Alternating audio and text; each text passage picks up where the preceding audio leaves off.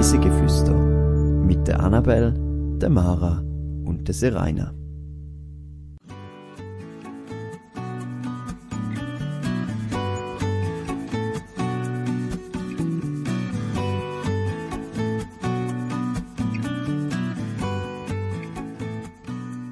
Zwischen Reformation und Dadaismus.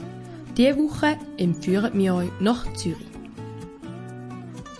Herzlich willkommen zu einer neuen Folge auf Reise durch die Schweiz und um die Welt. Heute reisen wir mit der Serena. Hallo Annabelle. Und zwar reisen wir an einen speziellen Ort, nämlich in meine Heimatstadt, nach Zürich. Und da du Serena ja auch in der Nähe von der Stadt Zürich wohnst, zuerst mal, was kommt dir als erstes in den Sinn, wenn du an Zürich denkst? Ähm, das ist eine gute Frage. Ich muss mich zuallererst mal noch schnell entschuldigen, dass meine Stimme vielleicht ein bisschen äh, komisch tönt. Ich bin ein bisschen verkältet. Und ähm, ja, aber nur schon, dass das euch nicht ablenkt. Was mir als erstes in den Sinn kommt, wenn ich an Zürich denke, ich glaube fast der See. Ich jetzt gesagt.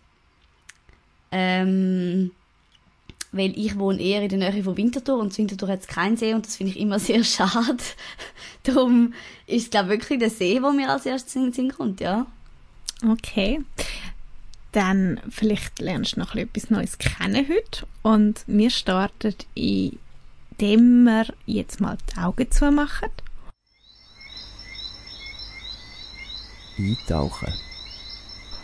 Und du stellst dir vor, du laufst durch die Altstadt an der Limit entlang, nimmst ein Gässli, ein bisschen den Hügel durch und bist im Gewusel der Menschen.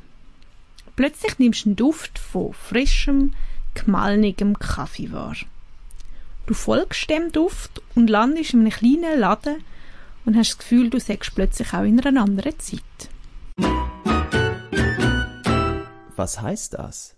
Ich habe dir heute das Dialektquiz mitgebracht, wobei ich würde jetzt mal sagen, Zürichdeutsch ist ziemlich die einfachste, ist ein ziemlich einfacher Dialekt. Es glaube ich, gar nicht so schwierig, die Sachen zu erraten.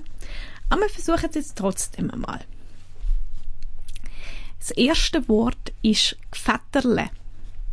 Ähm, das ist so, wenn man so relativ nervös an irgendetwas umspielt. Also es kann irgendwie so ein Gegenstand sein oder so, oder, ja. Ja, also eben so spielerisch, umnuschen, werkeln, so ein bisschen etwas schaffen, so ein bisschen genau so, ja. Das zweite Wort ist kribbelig. Mm, auch wenn man ein bisschen nervös ist, oder?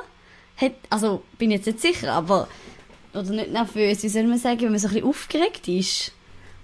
Genau. Aber vielleicht also im positiven Sinn, so ein bisschen. Ja, ja. genau. So ein bisschen, wenn man ein bisschen kribbelig ist, zum Beispiel von einer Präsentation oder so, das, das trifft es eigentlich echt gut. Dann ähm, Gomfi. Ja, Gomfi ist Gomfi.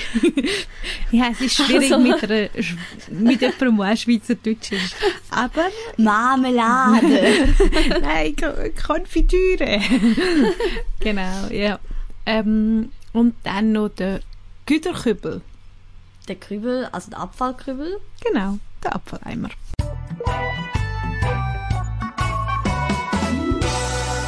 Zehn Fakten to go. Die Stadt Zürich ist mit ca. 440.000 Einwohnerinnen und Einwohnern die grösste Stadt der Schweiz. Sie liegt im östlichen Schweizer Mittelland auf rund 408 Meter über Meer am nördlichen Ende vom Zürichsee im Tal von der Limmat und im unteren Tal von der Siel. Eingebettet zwischen den Höhen vom Uetliberg im Westen und dem Zürichberg im Osten. Zürich ist entstanden aus dem römischen Stützpunkt Turicum und 1262 freie Reichsstadt und später dann 1351 Mitglied der Eidgenossenschaft wurde. Die Stadt vom Reformator Huldrych Zwingli ist 1519 zum zweitwichtigste Zentrum der Reformation geworden, direkt nach Wittenberg. Die Stadt hat im Industriezeitalter ihren Aufstieg zur heutigen Wirtschaftsmetropole in der Schweiz erlebt. Zürich hat den grössten Bahnhof in der Schweiz. In Anspielung auf die geografischen und historischen Gegebenheiten wird Zürich informell als Limatstadt oder auch als Zwingli-Stadt bezeichnet. Seit Jahren wird Zürich neben Basel und Genf als eine der Städte mit der weltweit höchsten Lebensqualität und gleichzeitig neben Genf mit den höchsten Lebenserhaltungskosten weltweit gelistet. Zürich ist nach Monaco und Genf die Stadt mit der dritthöchsten Millionärsdichte weltweit. Reis mit uns.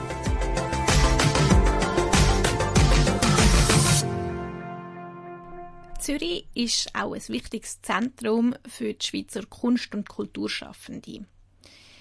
Ein Teil von der Kult vom kulturellen Aufschwung verdankt Zürich zahlreichen Maler, Komponisten oder Schriftsteller, die meistens als politische Flüchtlinge in der Stadt sich aufgehalten haben und ihre Prägung hinterlassen haben. Zum Beispiel der Wagner oder der Semper. Stellt euch mal vor, es gäbe keine Urania-Sternwarten oder kein ETH-Hauptgebäude, das wird doch plötzlich auffallen. Also hat der Semper seine Handschrift angelassen. Ich möchte euch jetzt speziell das Cabaret Voltaire vorstellen. Das Cabaret Voltaire ist 1916 entstanden äh, in der künstlerischen und literarischen Strömung vom Dadaismus. Es ist ein Kleintheater, wo im Obergeschoss von der Spiegelgasse 1 ist. Das ist im Niederdörfli. Und eröffnet ist es vom Hugo Ball und der Amy Hennings am 5. Februar 1916. Es ist dazu mal nur wenige Meter weg vom Wohnsitz von Lenin und es hat abendlich Veranstaltungen gegeben, wo es um Musik, Manifest, Lautgedicht, Tanz und dramatische Szenen vorgespielt worden sind. Jetzt müssen wir vielleicht noch schnell wissen, was Dadaismus und Dada ist. Und zwar ist das eine Art Gegenreaktion oder auch eine Verarbeitung vom Ersten Weltkrieg, wo man sich ziemlich radikal gegen die herkömmliche Kunst gewendet hat und die traditionellen Kunstformen deshalb sehr satirisch und übertrieben verwendet hat. Wir haben das Thema mal in der BMS relativ lang angeschaut und äh, ich habe zum einen mal einen Vortrag über den Hugo Ball machen und der Vortrag hat aber bei uns allen, also alle ein anderes Thema zum Dadaismus und zum Cabaret Voltaire und so. Aber der hat müssen so ein bisschen auf äh, dadaistische Art sein. Und ich kann das sagen, es ist so lustig geworden. Ich glaube, ich kann mich nicht ganz erinnern, aber ich glaube, ich habe mir so einen riesigen Hut bastelt, wie er auf dem einen Bild anhat und habe mit dem einen ernsthaft seriösen Vortrag gehalten. Andere haben, ich weiß, einer hat irgendetwas mit einem Abfallkübel und Papier gemacht und es ist recht ausgeartet und das in der BMS, aber es ist richtig lustig Das ist doch eine schöne Form, wenn man die Kunstform wieder aufnimmt. Also die Bewegung ist eben entstanden durch den Hugo Ball, Emi Hennings, Tristan Zara, Richard Hülsbeck, Marcello Janko und Hans Arp und Sophie Teuber-Arp.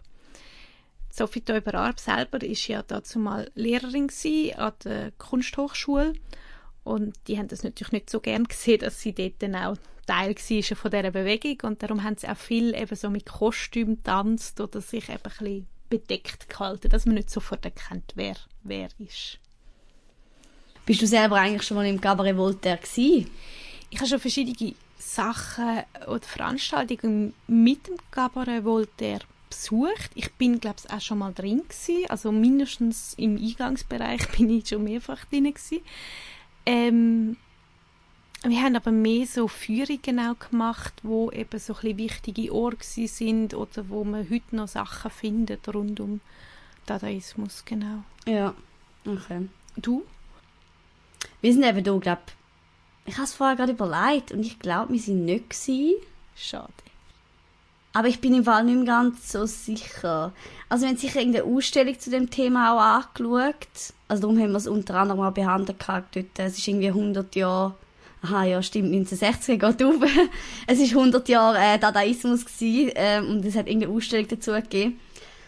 Und aber ich glaube, das ist nicht im Cabaret Voltaire selber gewesen. Ja, ja, es hat sehr viele verschiedene Sachen, vor allem eben rund um ihr Jubiläum hat es gegeben, eben Ausstellungen also wir haben auch einige Ausstellungen besucht, sowohl da in der Schweiz wie auch in Deutschland. Ja. Das nächste ist eher das Gebäude, das ich euch vorstelle und wahrscheinlich das Gebäude, wo jeder kennt, nämlich das Grossmünster.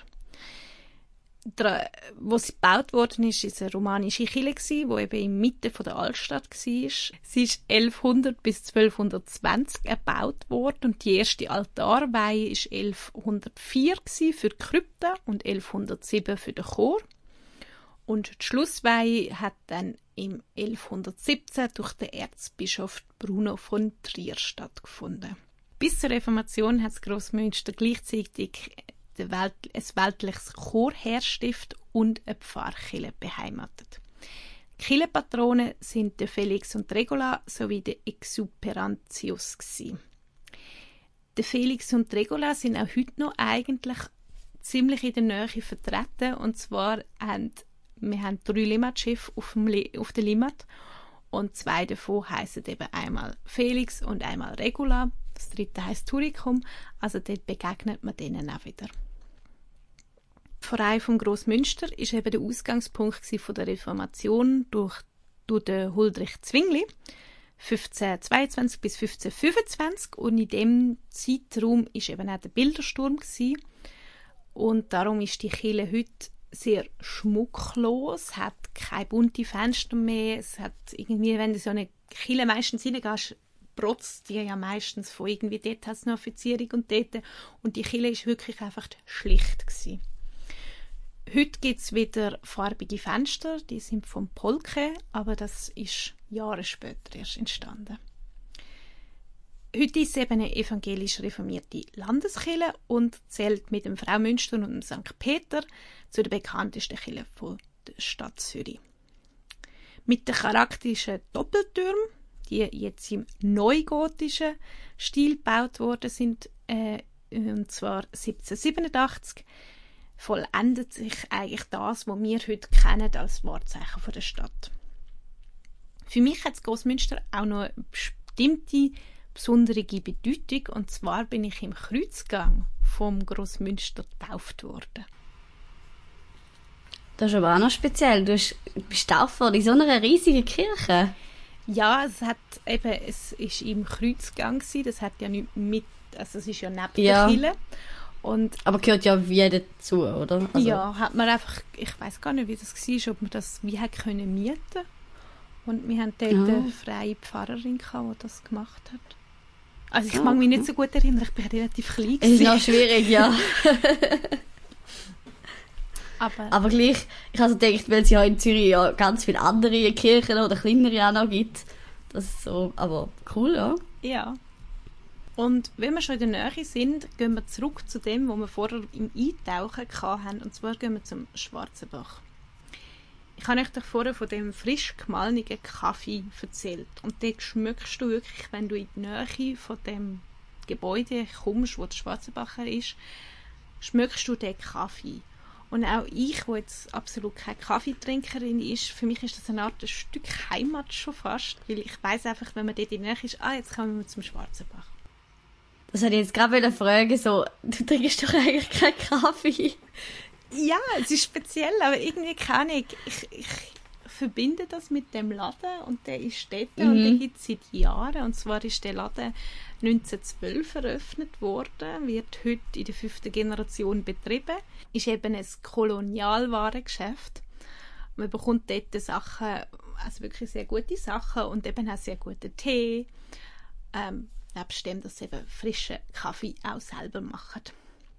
Und wenn man eben dort in den Laden kommt, dann geht man fast zurück in die Zeit von 1912, weil er ist noch sehr ursprünglich. Ich bin eben noch nie drin im Fall. Obwohl ich mal mega in der Nähe geschafft habe und ein paar Mal an dem Laden vorbeigelaufen bin und immer so gefunden habe, der ist voll speziell und dann schmeckt es wirklich schon von außen, wenn man vorbeiläuft, habe ich es nie geschafft, zum reingehen. Ich nehme eigentlich etwas verpasst, oder? Ich würde schon sagen. Also eben, keine Ahnung, wenn du irgendwie Weihnachtsplätzchen machst, kannst du gut Orangat oder so Zitronat kaufen, aber eben auch guten Kaffee, guten Tee, Hibiskus, all so Sachen gibt es dort wirklich gute Sachen und äh, sie verpacken es auch süß, sie sind echt lieb. Ähm, ja, und es ist einfach wirklich noch eine kleine Zeitreise, wenn du das, in das Läden mhm. Muss ich mal gehen. Gute Idee.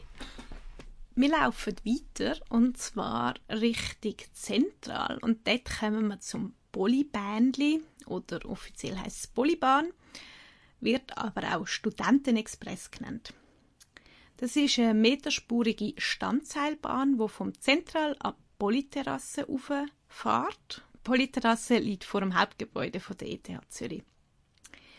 Der Name von der Polybahn oder eben von der Polyterrasse leitet sich vom Eidgenössischen Polytechnische Schule ab. So hat die ETH bis 1911 geheissen oder aus Polytechnikum.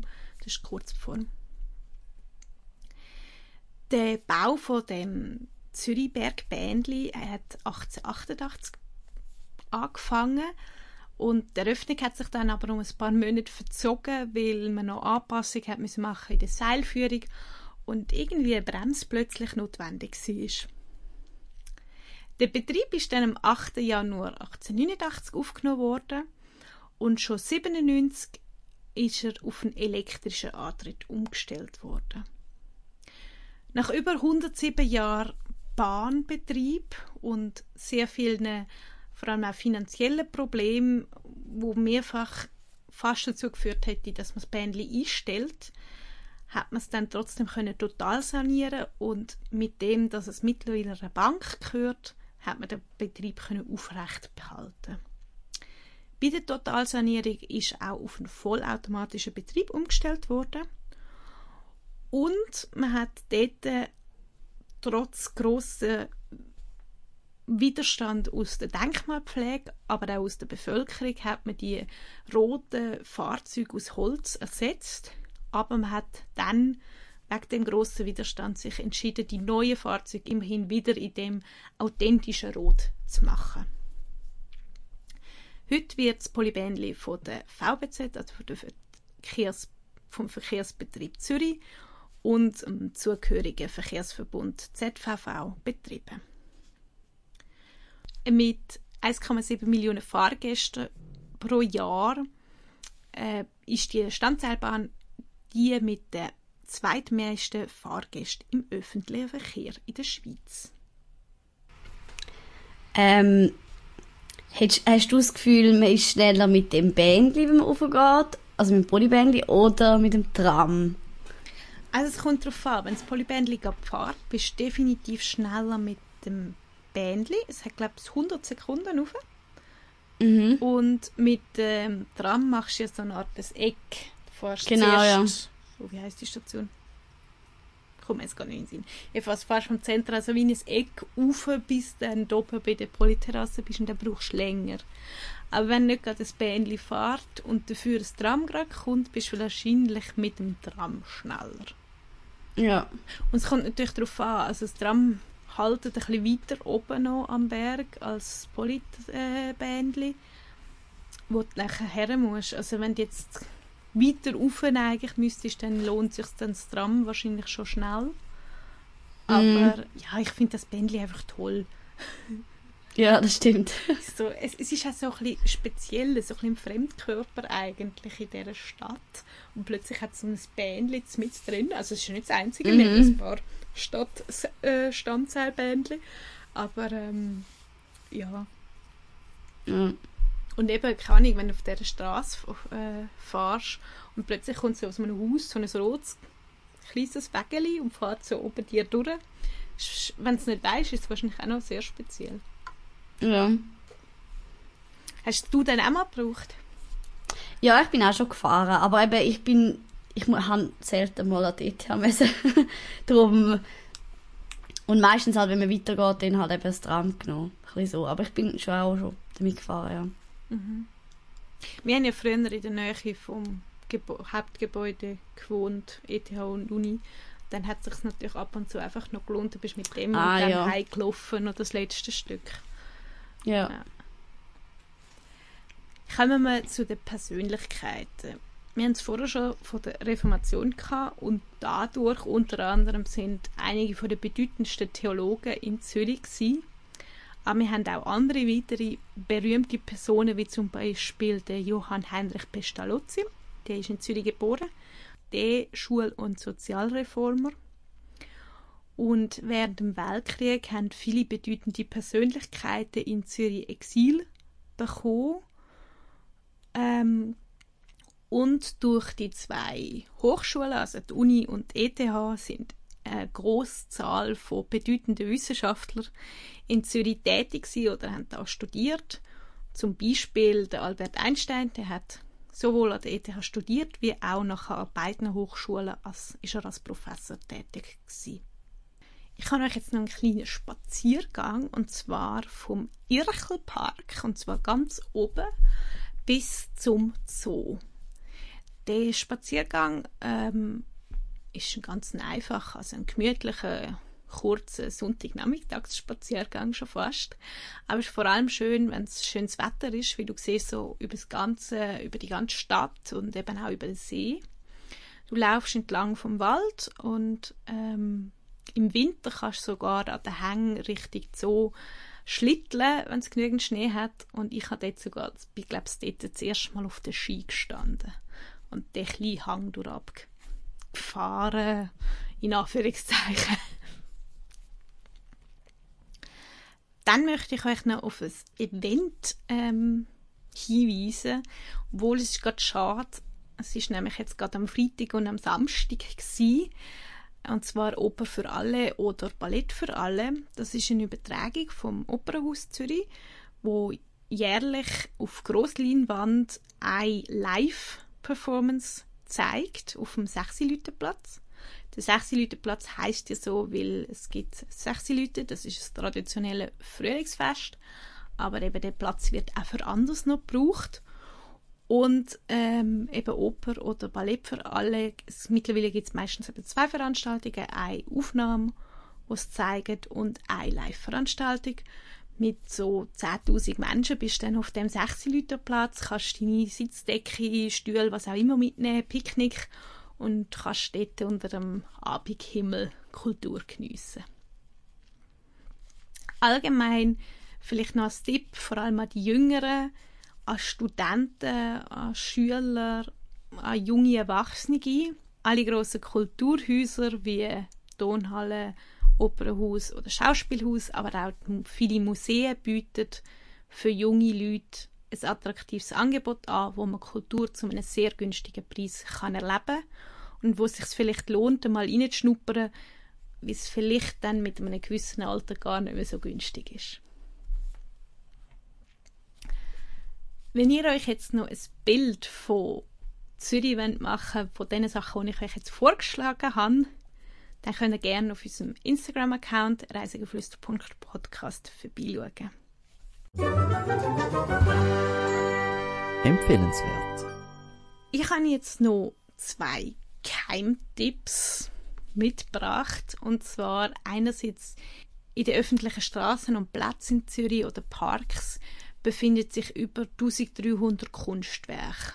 Zum Beispiel die Giacometti-Halle in der Polizeihauptwache, Chorfenster von Marc Chagall in der Frau Münsterkille, die Heureka-Installation vom Tengeli am Zürichsee oder die Longe Protecteur von der Niki de Saint-Phal an der Decke vom Hauptbahnhof oder auch Granitskulpturen von Max Bill an der Bahnhofstrasse. Also man findet überall interessante und manchmal auch sehr bekannte Künstler, die in der Stadt Zürich die heiß sind. Der andere Tipp, den ich habe, macht doch einfach einen Spaziergang durch die Quartiere. Wir haben zwölf Quartiere in der Stadt Zürich und jedes hat so ein bisschen seinen eigenen Charme, seine eigene Ausrichtung und man kann spannende Sachen dort erleben. Und dann habe ich noch einen Musiktipp und zwar von Stefan Eicher, Les Filles du Limette Und somit die Frage an dich, Serena. Hast du heute etwas Neues kennengelernt oder hast du schon alles kennt, was ich heute erzählt habe? Also insgesamt gesehen habe ich schon recht vieles kennt, was du erzählt hast, aber eben, das liegt auch unter anderem daran, dass ich mal in der Stadt Zürich geschafft habe. Und dadurch lernt man gleich so die ein oder andere Sache kennen, auch wenn man nur am fürs Schaffen dort ist. Ähm, aber zum Beispiel das mit der Oper für alle, das habe ich nicht so direkt gewusst. Also ich habe gewusst, dass es irgendwie so ein bisschen und ich habe schon Bilder davon gesehen, dass es so Übertragungen gibt, aber dass das so ein regelmäßiger Event ist und so, das habe ich nicht gewusst. Aber alles andere, auch so zum Beispiel der Spaziergang vom Irchen aus zum Zoo, habe ich auch schon gemacht, kann ich mega empfehlen, ist wirklich schön. Ähm, den Rest habe ich so mehr oder weniger kennt. Ja. Ja, also ich muss sagen, bei dieser Folge, die ich dir geschrieben habe, ist auch für mich so ein bisschen, was nehme ich jetzt? Ich möchte nicht zu spezifisch werden und so Sachen bringen, wo dann irgendwie so quasi nur die Einheimischen kennen, aber irgendwie auch trotzdem so ein bisschen, ja, so eine gute Mischung finden. Ähm, ja, ich hoffe, ich kann ein bisschen etwas damit anfangen. Ich glaube, für Leute, die noch nie oder mega wenig in Zürich sind, sind jetzt ein paar Sachen dabei, die man definitiv nicht so kennt, wenn man jetzt nicht in der Nähe wohnt oder eben irgendwie mal dort geschafft hat oder dort schafft oder so. Von dem her habe ich schon das Gefühl, dass du einen guten Mittelweg getroffen hast. Das ist doch super. Nächste Woche gehen wir auf den Wildspitz. Und das ist ja deine Folge. Willst du uns einen kleinen Ausblick geben? Genau. Ähm, ja, es geht wieder mal auf den Berg. Und das Spezielle ist daran, dass sich dort auch noch recht viel um einen Bergsturz drehen wird. Um einen recht grossen Bergsturz, der vor einigen Jahrzehnten zwar passiert ist, aber man sieht die Auswirkungen noch heute. Ja, dazu dann mehr in der nächsten Folge.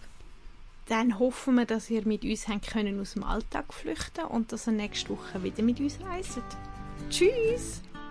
Tschüss!